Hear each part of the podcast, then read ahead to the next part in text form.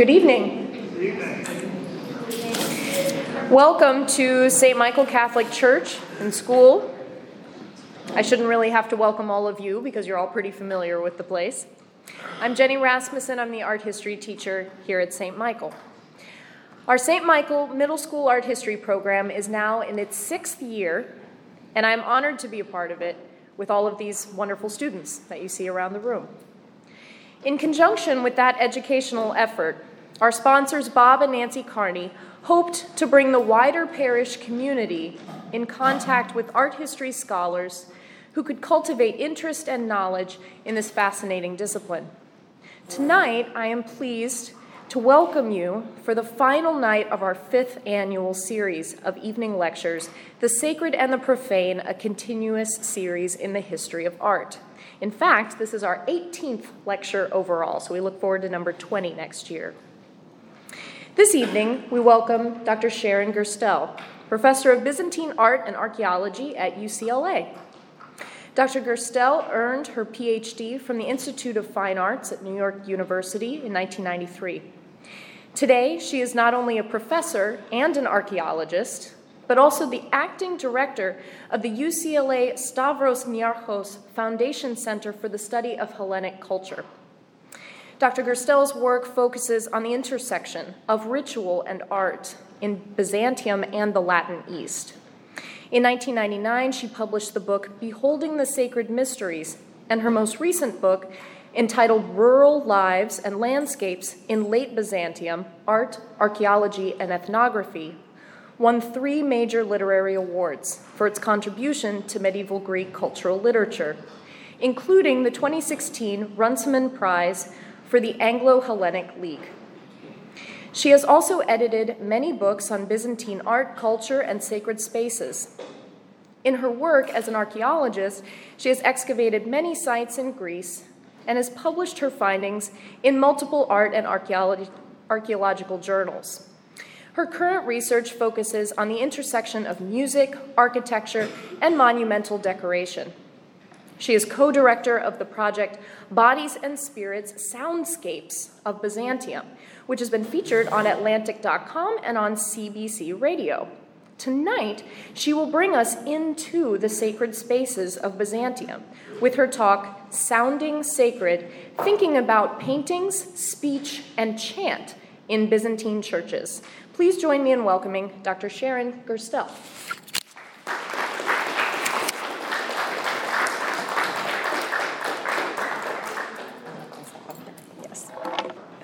Can you hold this?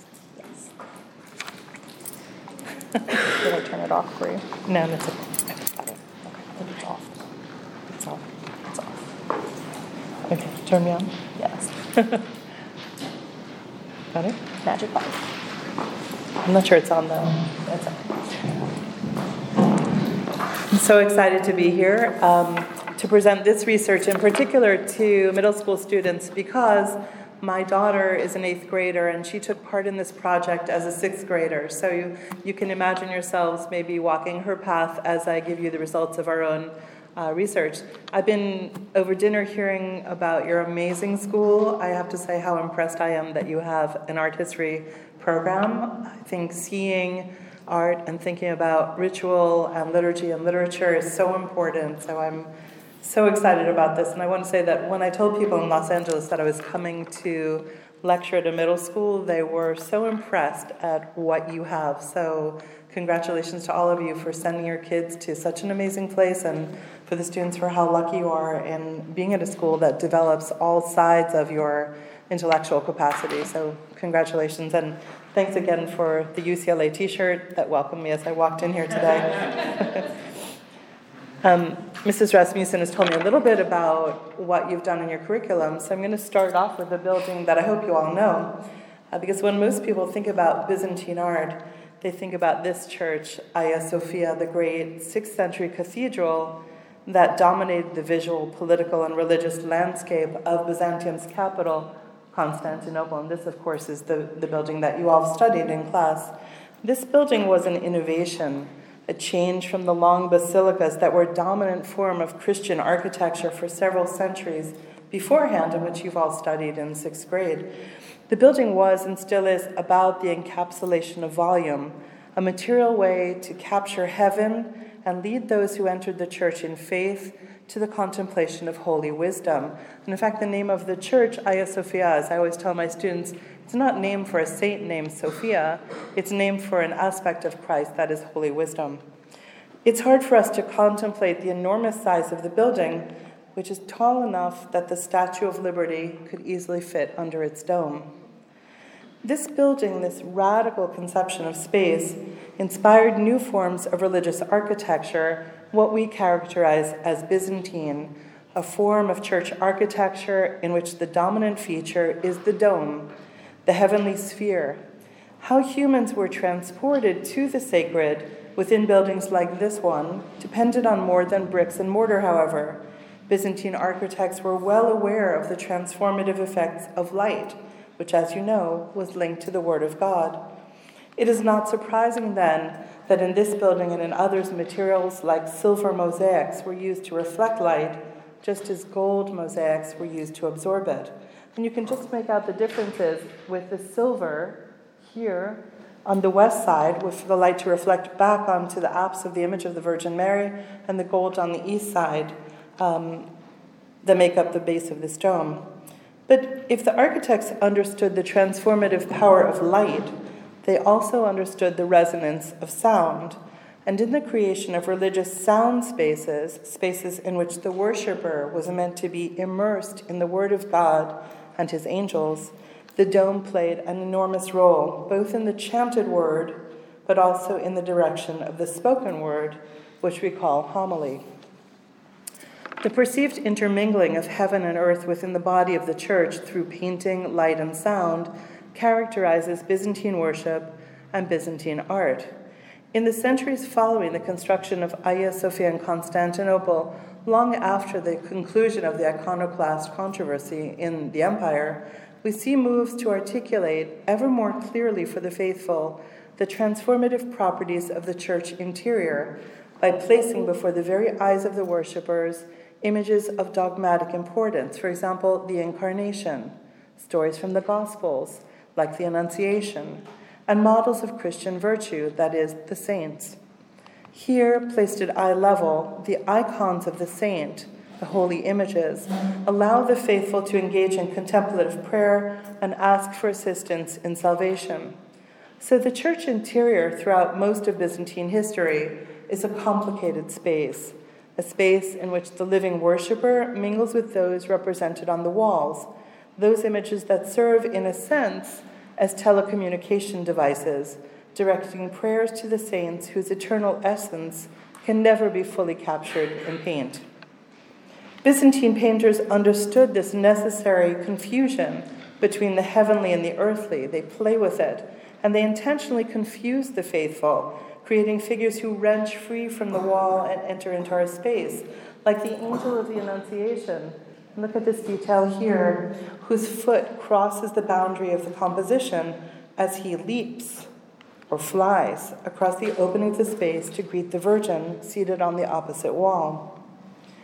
Now, for the last 2 decades, I've been principally concerned with church painting in late Byzantine settlements far from the capital, settlements of the 12th to 15th century, the very end point of Byzantium, particularly in the Mani, over here, the southernmost peninsula of the Greek Peloponnese, where I considered in a recent book that you heard about what I loosely termed the landscape of the village. And on the screen, you see one of the most important churches in the Mani, very different from Hagia Sophia, called Agios Stratigos. It's named for the St. Michael the Archangel, in the village of Anabulari, which was initially built in the 12th century. And you can see the dome, which relates even this remote church to the large cathedral that I started with in the Byzantine capital. Today, I want to move beyond the study of architecture to think about the church interior, and particularly about the soundscape of the painted church, places in which communities, whether village or monastic, saw and heard painted images simultaneously. So long after they've fallen into disuse, the painted programs of village churches like this one still recall sounds once heard in the buildings, both sacred and profane. Here in the church of Ayanari, the church of St. Cosmas and Damian, in nearby Kipula, a very small village in the Mani of 1265, a priest once dictated the names included in the dedicatory inscription here on the wall, above the scene of the baptism, to a painter. Read aloud, the words have the cadence of liturgical speech. So I want you to listen for a moment to what, if I were to read, or I handed the text on the wall to a friend of mine, and I want you to listen to what it sounds like read in his voice, and think about some conclusions you can reach. Anikopodeithi και ανιστορήθηκε ο πάνσευτος ναός των Αγίων των Αργύρων Κοσμά και Δαμιανού και της μικρός αυτών Θεοδότης. Υπερμόντου και εξόδου η ώρα ιερέως και ιού αυτού ηλία αναγνώστου και νομικού. So this text was simply given to a friend of mine, and can you tell what his profession is from hearing his voice? He's a priest, and he read the words as if they were liturgical prayer. In fact, the reading of the name sounded just like the reading of the prayers of the deceased on the Saturday of Souls, this kind of formulaic repetition of names. And so what we can see is that the text itself was orally dictated to the painter and captures on the wall that speech that we as readers no longer hear, because we depend more on our vision than on our hearing. So the words that we usually read silently when we visit the church were meant to be heard and thus remembered. Through images, painters frequently recorded the clanking sounds of the censer chain in churches in the Mani and elsewhere, as here also in Kipula, where the representation of the censer's bent chain signals motion and sound. So seeing the images of these deacon saints swinging their censers, we see them, but it sounds like this. Right? You're all familiar with this sound. So once the sound is ingrained in memory, the image, like these in Cyprus and Greece, never looked the same. Sound in Byzantine churches could be holy, but they could also be imported noises that were more mundane. For example, painters captured the discordant voices of women gossiping in the church, something, of course, that never happens. As here in a 13th century painting in the Mani on the left, this figure here is labeled the woman who gossips and eavesdrops, and you can see how the snakes are biting her ears as punishment. Or on the right, in the representation from Crete, of a woman who's labeled as the one who doesn't pay attention in church and gossips throughout the church service. So here's what such women sound like, and you may have experience with such women, in a typical conversation in church, which I've transcribed and translated for you.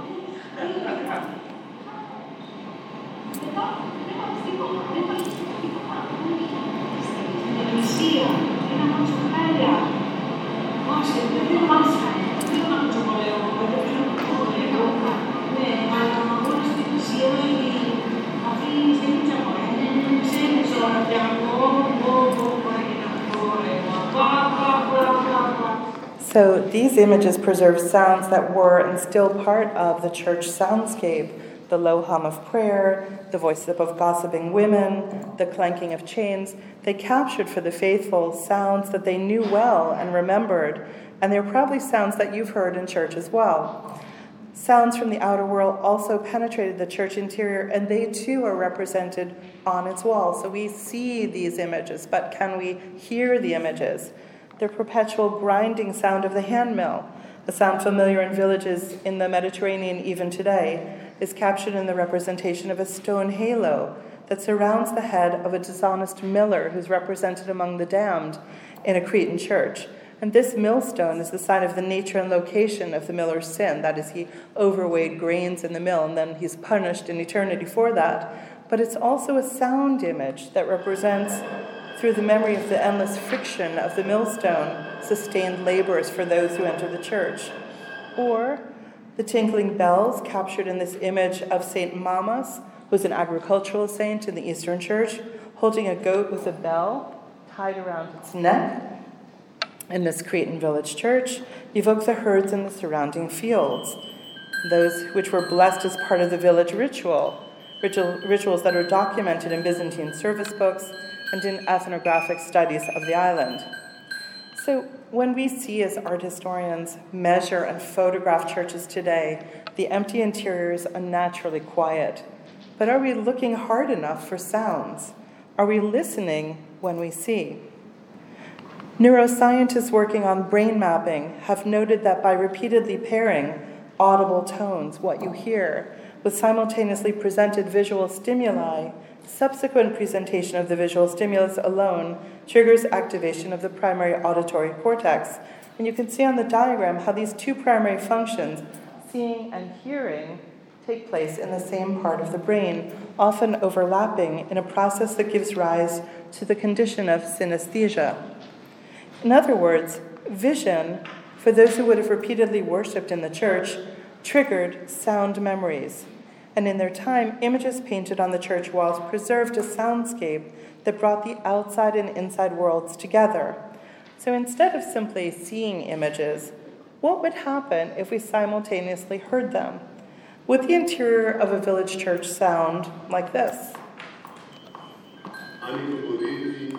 It's kind of busy sounds going on as you're seeing the painting.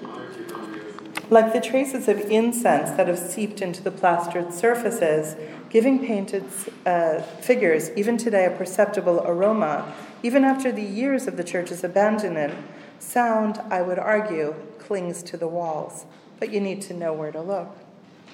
Now, my recent work on soundscapes has moved away from the village to focus on monastic churches and the relationship between Byzantine chant, acoustics, and monumental painting.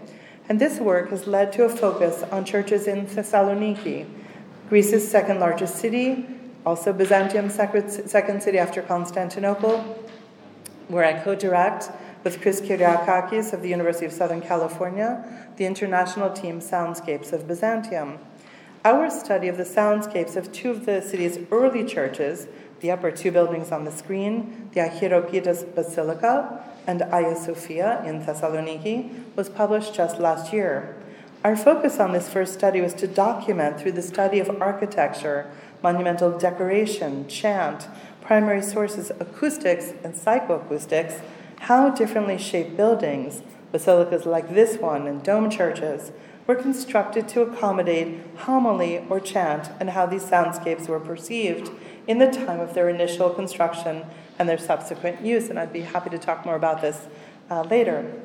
The study of the lower six buildings, however, all monastic churches, all preserving Byzantine paintings of the 14th century, has led us to a different set of questions, and these are what I would like us to think about this evening. Art historians have long had an interest in chant texts and monumental painting. Images connected to the composition and practice of Byzantine chant began to appear already in the 12th century in buildings like this one in North Macedonia. The representation of hymn composers is frequently linked to sites of ritual performance. For example, let me introduce you to Joseph the hymnographer, the author of a set of prayers about the Virgin Mary called the Stavro Theotokion. In this church, Joseph stands at the left of a group of hymnographers, extending a scroll with the inscription, I'll read it for you in English, "Receive me, O Christ, these are my hymns," a text taken from the first canon, a chanted prayer from Monday mornings. And this is typical since all of the saints depicted on this wall hold scrolls with texts that refer to hymns or chanting. And one scholar has suggested even that we should read the hand motions of the figures in this church, all hymnographers, as motions of choral conducting. And on the right you see a painting of a 15th century Byzantine chanter with his hand raised in choral direction. And this is the motion for the sound called the ison. So people who knew about Byzantine chant could read this hand gesture and interpret the sound that went with it. You can see that stepping back from the crop view of the representation, we can see that this was in fact the location where half of the monastic choir would have stood. In Byzantium, the choir was divided into the north and south half, stationed on each side of the church, with the hymn composers behind them, and in a sense, joining together with them in chant. What is remarkable is that in the century immediately following, we have an upsurge in the representation of hymns, not just the authors of the hymns, but the very hymns themselves.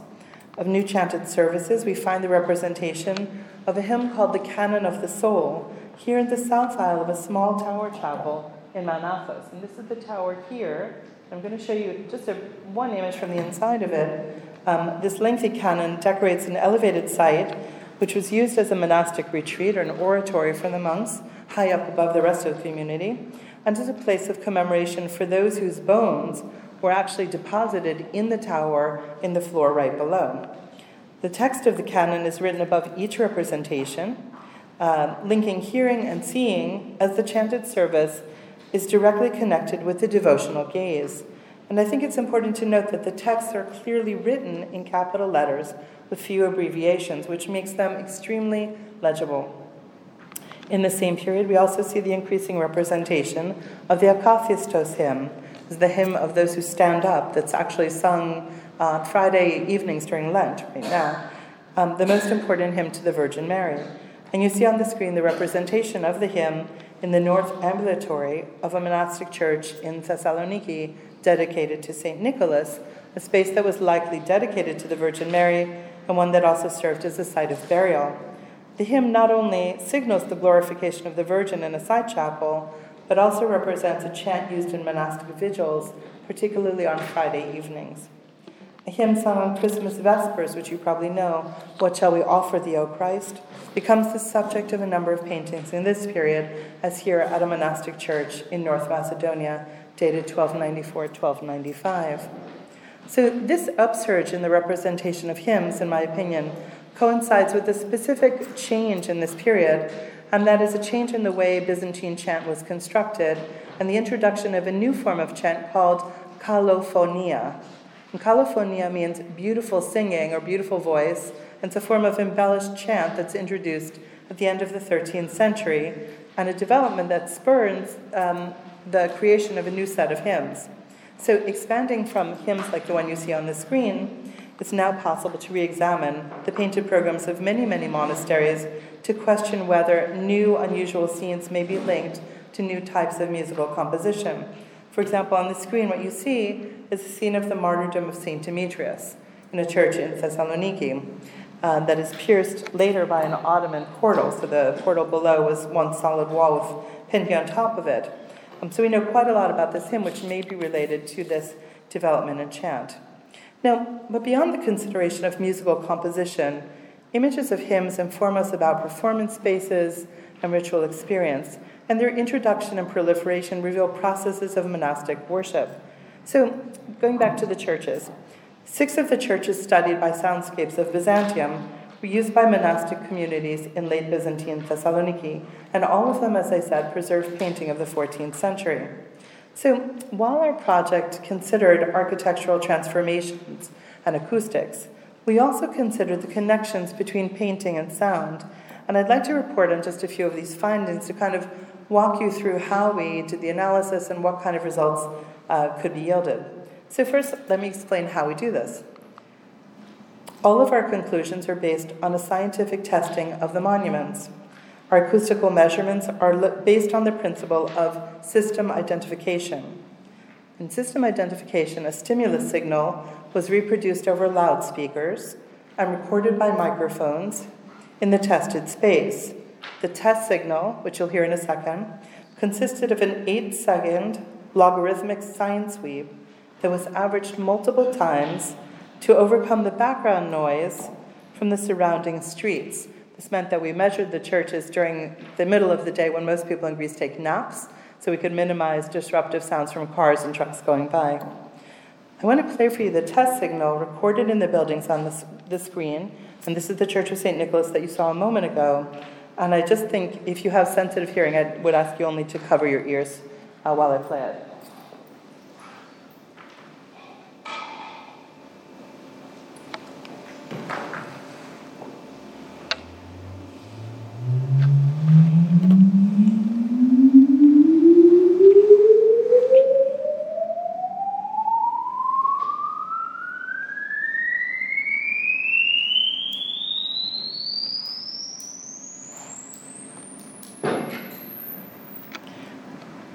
So what you've just heard is a sine wave that gives you any possible sound that the human or even canine ear could hear. Every time I play this, my dog starts barking like crazy. And so these are averaged together. So we know from these signals that the buildings were actually tuned for male voices, because you can hear much more clearly the lower range of sounds resonate in these structures.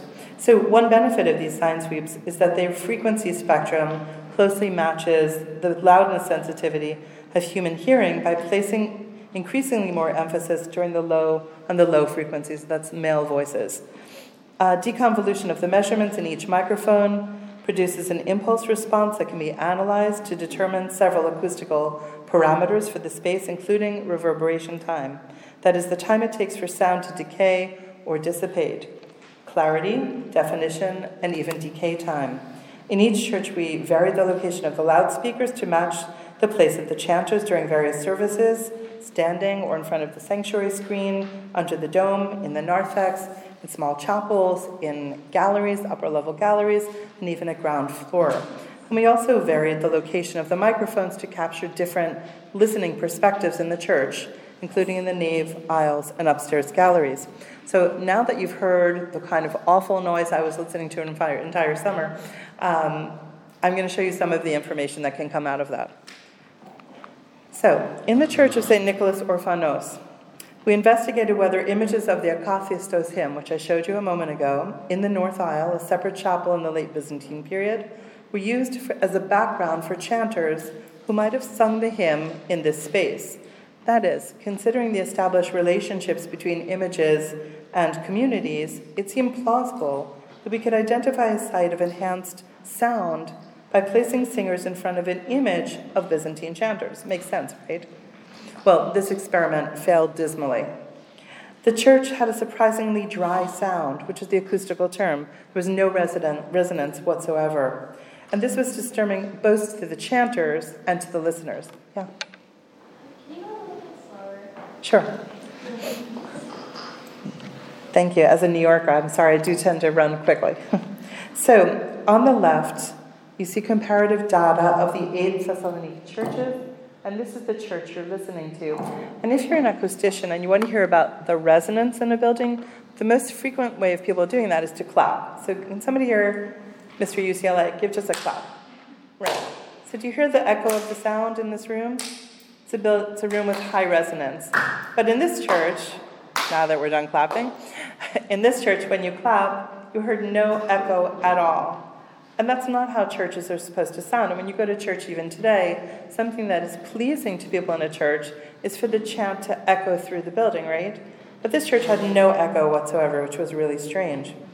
So what we did was we moved one of the chanters to the central nave, to the middle of the church. And there, this had a direct effect on our perception of the representation. Unlike the singing in the North Chapel, where the chanter's voice fell flat, there was no resonance, the sound of the voice chanting on the west side of the sanctuary screen and facing the altar, and you can see him here, was funneled through the portal below the Akathistos hymn and emerged as if through a microphone. The representation of the verse above the portal is inscribed in legible capital letters, as you can see. You can probably all make out the Greek yourselves, but let me translate it for you. It says, "Seeing the strange childbirth, let us be estranged from the mundane, transporting our minds to heaven. The young Christ is seated on a bench at the center of the composition, as you can see with a bishop and a cluster of chanters represented on one side." So these are chanters here with their turbans, which was the headdress that many chanters in this period wore. But because this composition is usually cropped in publications, and you see the way it's presented in publications on the screen, nobody was able to notice that the bench is actually centered above the door. The painter seems to have taken this architectural feature into consideration when planning the scene.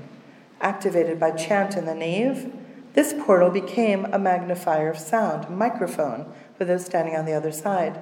And the selection of this verse for this location, with its emphasis on transporting our mind to heaven, refers to the role of chant in spiritual elevation, echoing commentaries about the role of chant in the perception and the perception of the sound of chant made by Byzantine authors, as I will discuss. In this small church, the sound of chant, the words of the chant, and the sacred images are linked in an unexpected and sophisticated way. And portals like this became important sites for the images of sound. The study of such images is in its infancy, but even a brief collection of examples indicates that this is a fertile area for future study. Perhaps one of you can take up this study in the near future. Come with me and take up this study. Now, in our testing, it became clear that small vaulted chambers, like nartheses and side chambers, were highly resonant spaces. So there, when you all clapped and you heard the reverberation, this was the desired effect that you could find in these small chambers. And it cannot be by accident that these chambers, which were employed in monastic offices and vespers and matins, for example, were decorated with images linked to sound.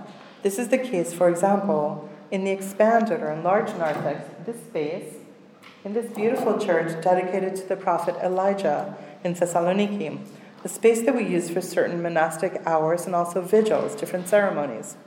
In the narthex, as you see on the plan of the church on the left, the 7 cross vaults and 2 domes covering this 9 bays are supported by 4 marble columns. You see the columns here, and these are the columns on the plan here, here and here, that served a structural purpose.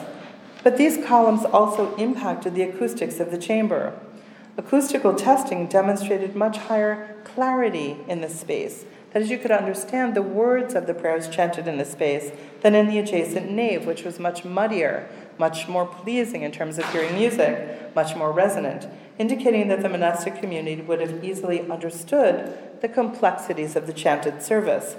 And indeed, the existence of the 4 columns and the uneven surfaces of the ceiling may have created an early reflection pattern, to use the acoustical terms, that enhanced intelligibility. In other words, because the sound was bouncing off of the columns, refracting off of the columns, you could more easily understand the words. And the peaks that you see here, marked in the red arrows, indicate the reflections of these columns, which function to enhance audibility of the words. Now I want to play for you a short clip from a colophonic verse composed by the composer Ioannis Komninos and embellished by a man named Xenos Coronis, and further augmented by a very famous composer, Manuel Chrysaphis, the kind of chanting we would expect in this church. And what you're going to hear is a verse that comes from a hymn called Magi of Persia, chanted by 3 chanters that you see on the screen who worked with our team, and here's what you hear.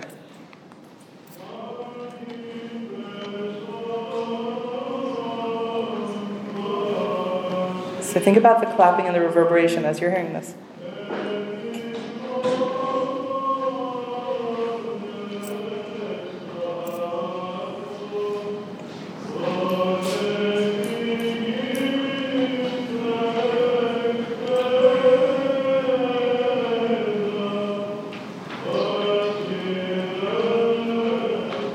So what you just heard is actually 14th century hymn sung in a 14th century space, and you can hear how clearly each word can be heard by anyone standing in the building. You know, up until this time, people had suggested you would need 10 monks to sing the service in this church, but there were 3 people who filled the space with their voices.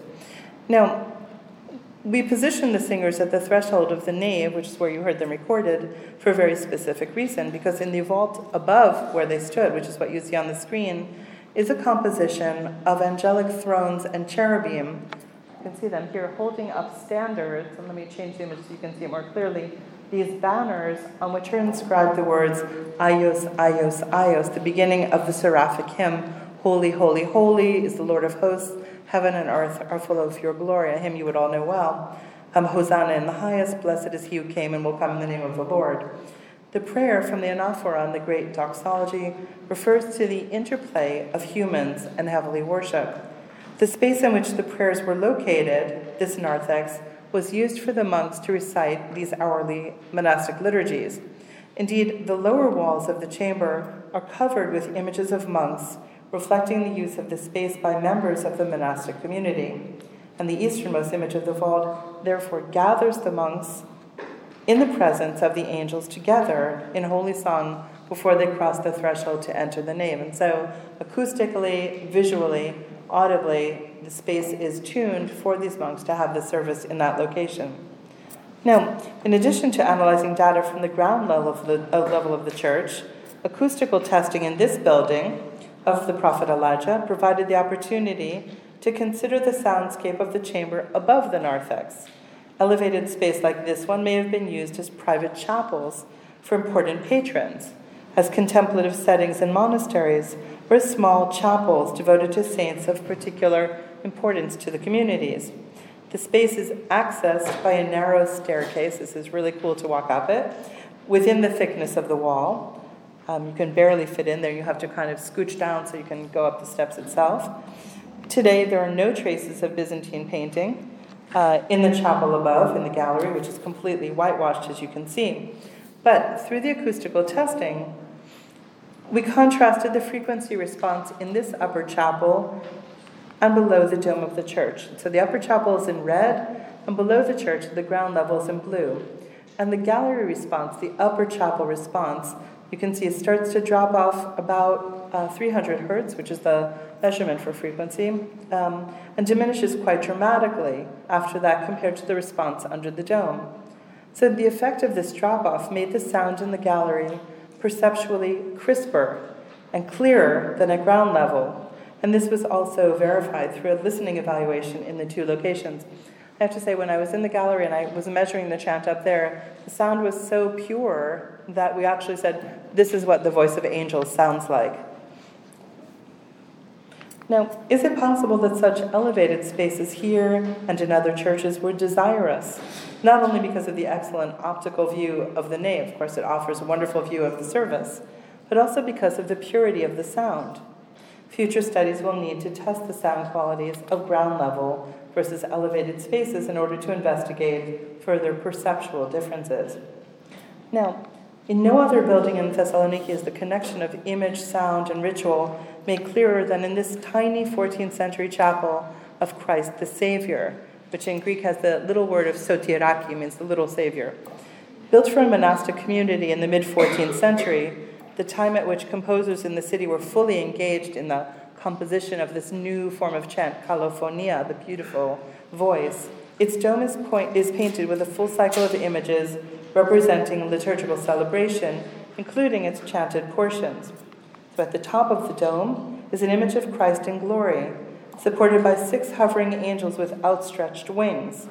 Below the angels, on the west side of the dome, is a Greek inscription taken from Psalm 47, verse 5, God is gone up with a shout, the Lord with the sound of a trumpet, and the representation of 4 small winged figures blowing long trumpets manifests the psalm text and explains the fluttering movement of the angels. These figures are labeled with names, Thraskias, Vorias, and Livas, which are the names of the north and south winds. From the apex, the upper reaches of the dome, the church is thus filled with images of sound and movement.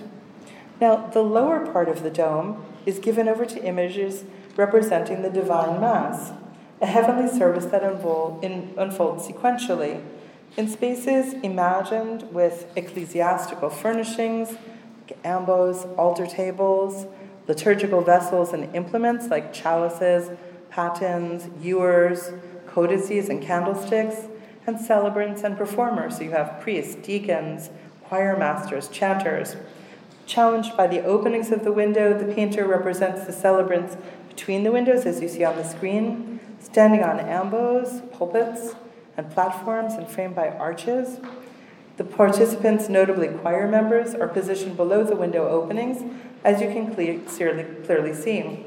So following the order of the service, the scenes include, from the Byzantine rite, the little entrance, the gospel reading, the great entrance, the cherubicon, the cherubichim, and the dismissal. And each scene emphasizes the involvement of song in ritual enactment.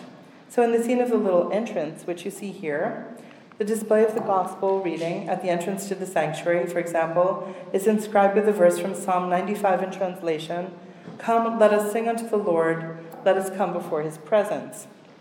Flanking the sanctuary entrance, here, I'm going to go back here, are 2 choirs. You can see one here, and one is just off screen here, whose members follow the melody by means of these choral gestures that you saw earlier in the other church. The choir is present in nearly every image, with individual singers wearing conical hats and tall turbans and dressed in elaborate long robes. They form part of nearly every scene with their mouths open in chant, and only during the gospel reading, when the faithful are instructed during the Mass to listen to the reading, and the scene is inscribed, "Wisdom, let us intend," is the choir muted. And their stopping in chant, the fact that they cease to chant, is signified by the fact that they've taken their hats off, and their hands are now by their sides, not moving around in choral direction. Within this liturgical cycle, the depiction of Romanos the Mellowed, the 6th century hymnographer, is most closely linked to musical composition and performance. Significantly, Romanos, one of Byzantium's most important liturgical poets, is located immediately below the prophet David, and this representation of Romanos ascending the ambo, this platform, signifies his miraculous composition of the hymn, "Today the Virgin gives birth to the supersubstantial one. Angels and shepherds join in hymns of glory," the prelude to the Christmas Kontakion, or the Christmas hymn. This image, therefore, not only illustrates the use of song and worship, but also links the process of sacred composition to divine inspiration. The liturgical images in this small chapel instruct us about the position, dress, and practice of choirs in the late Byzantine period, but also allude to the text that they chanted. They illuminate for us the moments of sound, and reveal the moments of silence. They line the dome, circling a sacred narrative below images of trumpeting winds and fluttering angels, suggesting the important role that these images, mirrors of liturgical sound and ritual, played for the members of this monastic community. Flanking the monks at ground level must have been a cycle of saints, of which only one remains, John of Damascus, holding a scroll in detail on the right, inscribed in translation, "By your crucifixion, O Christ, tyranny was abolished," the opening words of a hymn sung on Wednesday and Friday mornings in monastic communities. John's representation adds another layer to the imagery and soundscape of this small church. Now, not surprisingly, considering its painted decoration, which I've just unpacked for you, the church is a superb sound space. In fact, somebody I was with compared it to singing in a shower. It was so resonant. The paintings and chant were intended to enhance one another, and this sound was augmented by deep cavities under the church that served as tombs. We think about these as burials, but they're sunk below the floor of the church, and so they allow the space to be more resonant. And also by clay vessels that were embedded in each of the pendentives, the triangular sections of the wall, which absorb high-frequency sound. So what you see here, these three dots, are actually the openings of vessels that are put on an angle and are embedded in these sections of the building to absorb those high voices, which is, again, how we know this building was tuned for male singers. So now here's the challenge. I want to play for you a sample of chant recorded in this building so that you can hear what embellished composition would sound like, what California sounds like in a building which was intended to house exactly this kind of chant and was tuned for this type of singing. Now, let me tell you more about colophonic chant. It is characterized by the representation of melodic elements, expanded vocal range, and the intrusion of nonsense textual elements. So you're going to hear in the piece I play for you the sound teririm, which means nothing. It's simply a way for the chanter to extend the verse, to heighten the intensity of the chanted piece, and allow the singers and congregation to meditate on the mystery that's about to take place. All of this unfolds in the painted liturgy that's above their head. So they're singing below, and they're seeing exactly the prayers represented above. So the recording you're about to hear picks up in the middle of the cherubicon, the cherubic hymn, after the gifts have been transferred to the altar, and starts with a line written over the head of the represented deacon here on the screen. So here's the inscription, and the inscription says, "That we may receive the King of all who comes invisibly escorted by the angelic hosts, Alleluia." So let's listen to singers chanting a colophonic hymn of this century, the 14th century, in a church painted in the 14th century, tuned for male voices. And on the screen you can see the images of chanters painted in the church who follow the choir master represented at the right. You can see they're gesturing with their hands. And I'm going to play the sound for you, and I want you to concentrate on how many words they're actually singing. Okay? Can you do that? Here's the hymn.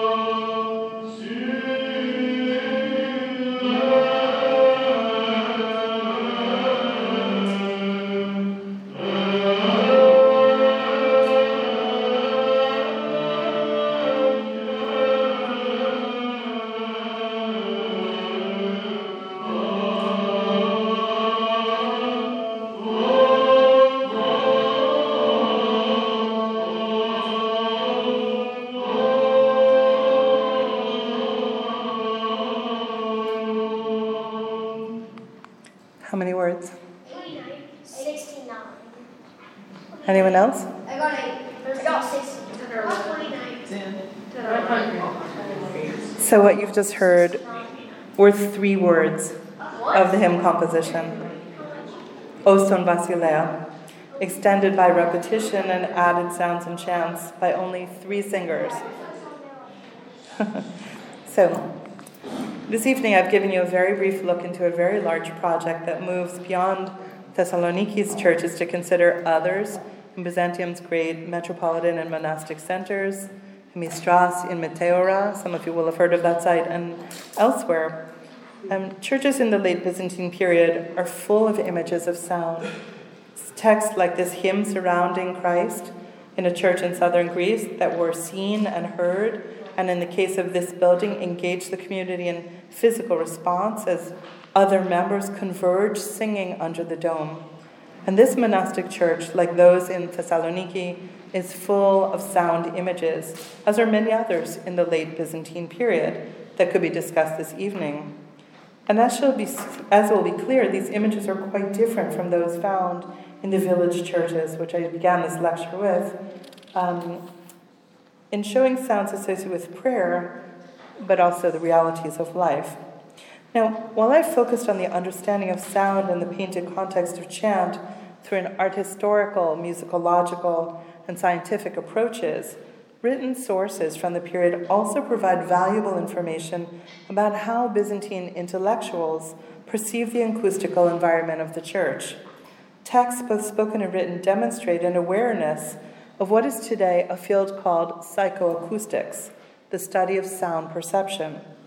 An early reference to the acoustics of a decorated chapel comes from an encomium, a text of praiseworthy text written about the Cappella Palatina chapel in Sicily, in Palermo, delivered on the Feast of the Holy Apostles in the year 1140.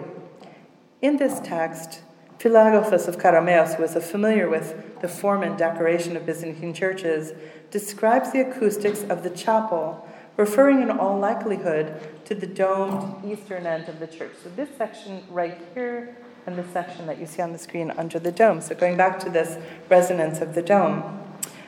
And he refers to it in this way. He says, the whole church, just like a cave, softly joins in the singing of the sacred hymns with its own voice, because the echo caused the sound to return upon itself. The words are an accurate description of the desired reverberation within a dome structure. A dome structure, whether it is Hagia Sophia in Constantinople, or the tiny church in the village, or this one. And this phenomenon can be documented in scientific testing. Now, evidence of an interest in psychoacoustics, which is a very new field of study in acoustical analysis these days, comes from a much better-known source, an author associated with one of the most famous churches in Constantinople, which you may have also studied, the Church of the Christ in Hora, also called the Karie Jami. In 1321, the Byzantine statesman and intellectual Theodore Metohidis composed a lengthy poem, which you see on the screen, in Greek verses entitled The Prayer unto God and Concerning What Occurred During His Life and the Monastery of the Hora. He praises the restoration work that he had funded at the monastery, the place to which he would later retire, and the one in which he would become a monk shortly before his death. His poem, which you see on the screen, corrected by his own hand, so these are his notes on the side of the poem that was written, contained a number of details about the wealth of the building's decoration. He reflects, for example, on the magnificence of the cut marble that adorned the building's walls, as he says, ordered in accordance with all harmony, and the stunning mosaics, dazzling the eyes, as he says, with brilliant fire. He describes liturgical vessels of silver, gold, encrusted gems and pearls, silken vestments like his kaftan, this is by way of portrait of Theodore Metohidis, embellished, as he says, through needlework with massive amounts of gold and icons covered in silver and precious stones. And of particular pride was his library, which contained hundreds of works, as he states, both of divine and Hellenic wisdom. And you see the wooden covers that remain from one of the manuscripts today in the Topkapi Saray Museum Library in Istanbul. And as you can see on the upper cover on the right, it's inscribed with the following line, "This book belongs to the monastery of Hora." So it's his bookplate that's written in the book itself, and none of the books are surviving, only the covers of the book. Of all of the works contained in his library, Metohidis singles out the large number of manuscripts that are, as he says, of great utility for the singers in God's church. And in a second poem written a year later for the Mother of God, concerning the monastery of Hora, he delves into his motivation for funding the restoration of this monastery. His motivation is his guilt over his unscrupulous handling of the Byzantine treasury and his harsh taxation of the peasants. And in this work, Metohidis returns to the church that he had founded, in this case speaking about the acoustic experiences of the building, one that had a typical form for the period, as you see, a large central nave covered by a broad dome, two nartheses, a burial chapel, an annex, and other small chambers intended for the practical and spiritual use of the brethren. And I should say that this building just reopened a week ago in Istanbul. It was just recently restored. Addressing the community, he describes his reaction to the sound of monastic chanting in the nave, the central liturgical space covered by the dome, but today bereft of its mosaic decoration. He says, "My heart rejoices when I stand in your midst in the choir and church together with the glorious choristers of the Lord God, thereby you are my ears and mind and all my soul filled with serenity and calm and love." And he continues, "O you blessed companions in Christ, standing on either side of the church, intoning the monastic song in praise of the Lord God and the glorious mysteries and miracles of Christ the Master. These same did he show amongst men, and the same to the intelligences dwelling above, in highest heaven the angels, celebrate in hymns." Exiled from Constantinople for several years, Metohidis recalls with longing the experience of chanting in the church. "I remember the old days when I was a member of a good choir, and of the religious community singing hymns to God. I did it during both day and evening, sometimes at night, and sometimes throughout the whole night, with a pleasure indeed difficult to describe." He tries to define the transformative nature of Byzantine chant. He says, "It is most chaste and leads toward God in his worship. It gently charms the irrational part of the soul, or rather it defies rational beings quite well, befits rational beings quite well, and does so by dint of what is natural and peculiar to matters sacred and divine, and by dint of a mixture of reverence and of plentiful, peaceful, and ineffable daylight." The text describes for us the overwhelming experience of hearing and singing choral music in the church, the antiphonal or two-part choir chanting with monks stationed on the north and south walls of the nave, the melting of human angelic voices, and the singing of a choir and a soloist whose voices weave together, but who preserve in their threads individual coloration. Mentohitis is also writing about psychoacoustics, the effect of song on the listener. The images that survive in the church reveal something about his interest in the chanted sound. In the Hora, hymnographers pause in the middle of composing funerary and commemorative odes. They find a place on the pendentives of a domed chapel given over to burials, including eventually those of Metohitis and his children. The compositions that they write are the precise text chanted below, in a space shared by images of saints and portraits of the dead. The church's program also includes other subtle markers of sound, figures gesturing in speech or reading from texts, cocks crowing, censers jingling, and toddlers, even holy ones, in the case of the Virgin Mary here, as an infant, that appear to giggle in delight. Such observations are echoed in the late Byzantine period by church intellectuals who move between Constantinople and Thessaloniki through a web of monasteries and who believe that sound, and particularly chanted sound and vocalized prayer, have the power to transform. Scientists who work on building acoustics believe that once created, sound is never erased, but simply fades beyond human cognition. Sound is the last sense to leave the body. It lingers when sight is no longer present. This is why last rites are so significant, to be heard by someone who perhaps can't even see you anymore but can still hear. Sound enhances vision, with neurons responding to both sight and sound located within the same part of the brain, in networks that often overlap and sometimes interweave. When we see Byzantine painting, we're meant to hear it, but how? The Byzantines were adept at creating spaces that were covered with images, but the sounds of the church interior have faded beyond our discernment. What is clear to me is that throughout Byzantine history, those who built and decorated churches, whether with mosaics or frescoes, tile or marble revetment, considered the sounds that would fill the building, both spoken and chanted. Byzantine painting records for us those lost sounds, the low voices of chanting monks, the chattering of women, the ritual movement of feet in procession, the tinkling of bells, the clanking of chains. We can hear those sounds, but we have to know where to look. Thank you.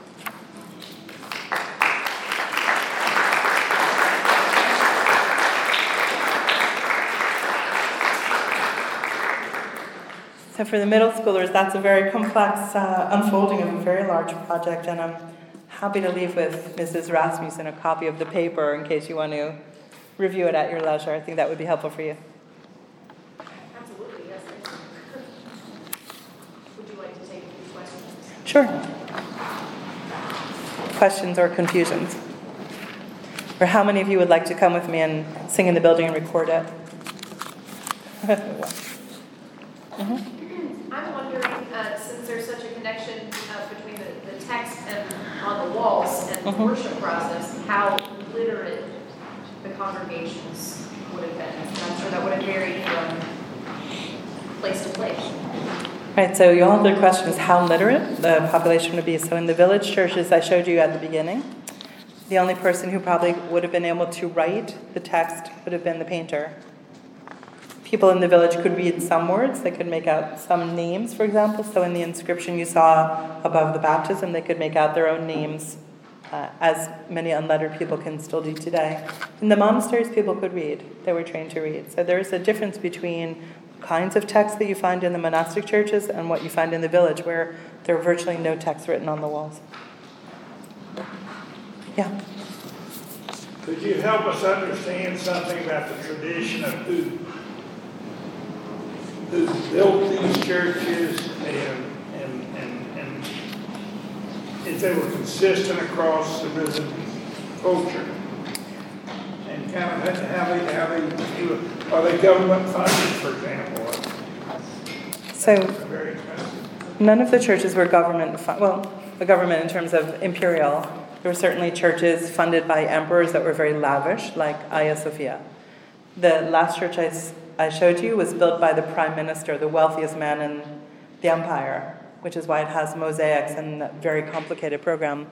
The tiny village churches are built by communities that give maybe each family one gold coin. So that small church I showed you with the inscription cost 14 and a half gold coins in 1265, which for people who were farmers was probably a stretch. But they banded together collectively to build the churches because they were probably also buried around the churches ultimately. So we find a huge range in who's building them, and often they have their portraits represented in the building, so we know a lot about many of the people who were the donors. But it's like our churches today. A wealthy community might have a much larger church with elaborate decoration. I'm thinking about the Greek Orthodox Church in LA, St. Sophia, with its crystal chandeliers. A more humble church, not so much, electric light bulbs. Mm-hmm. What would you say the range of years would be between all this? I heard that they were one or whatever between each other, but what was from the girls and ladies, what was the... So for the Byzantine churches, the Byzantine Empire starts in 330. And ends on a Tuesday in May in 1453. So the earliest church you saw, the St. Sophia at the beginning, 6th century, dated 532 to 537. Took 5 years to build that enormous church with a Statue of Liberty inside. The other churches were 12th century and then 14th century. So as you get later in the empire, because of how much time has elapsed, we have the most preserved churches from that end of the empire. Many churches suffered in times of war or conquest and were torn down earlier than that. Okay? Other question?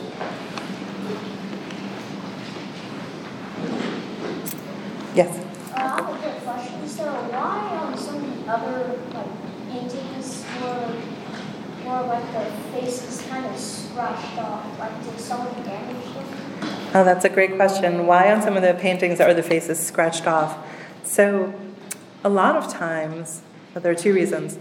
A lot of times, because these are holy figures, sometimes people believe, superstitiously perhaps, that if you scratch off a bit of the plaster and you eat it or drink it, that it has certain powers to heal you. So that's one explanation. Often you'll find the eyes of the saints scratched out and people will have taken them home to bring them luck or fortune to heal illnesses, especially in a place where there are no doctors. People saw this as a kind of folk healing remedy. Other times, the paintings are scratched out because a second layer has been placed on top of them. And if you paint the inside of a building, you'll have to rough up the surface like we paint our houses today. Often you'll sand the wall before you put a new application of paint. So sometimes they'll rough up the surface so they can repaint them. And what we don't see sometimes, those layers have been taken off, those later layers. So those are two explanations for that. Very frequently, the Greeks will say, sometimes you'll hear, that the Turks came in and hacked up the paintings to destroy them. But in my own research, what I found is usually it's an internal renovation of the building that's caused the damage to the paint. It's a great question. Yeah? So were we looking at any... I guess we weren't looking at any examples of iconoclasm in that case. It was these other examples you're talking about? So in these cases, I wouldn't use the word iconoclasm. They weren't part of that movement, although generically you could say there was iconoclasm, because iconoclasm simply means the smashing of images, as you all know. But this is more political, let's say, if they were destroyed by the Turks, like the image I showed you with the door that went through the hymn. I mean, one loosely could call that iconoclasm. I would say just wholesale destruction would be a better term for it.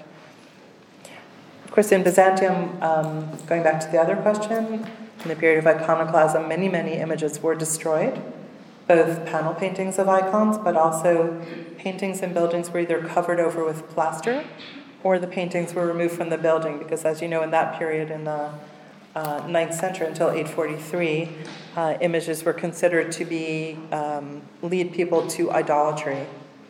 After that controversy was settled in a very ingenious way, where paintings were intended to help you venerate the saints. They were not intended for worship. Then the Byzantines come back and they fully paint their churches once again.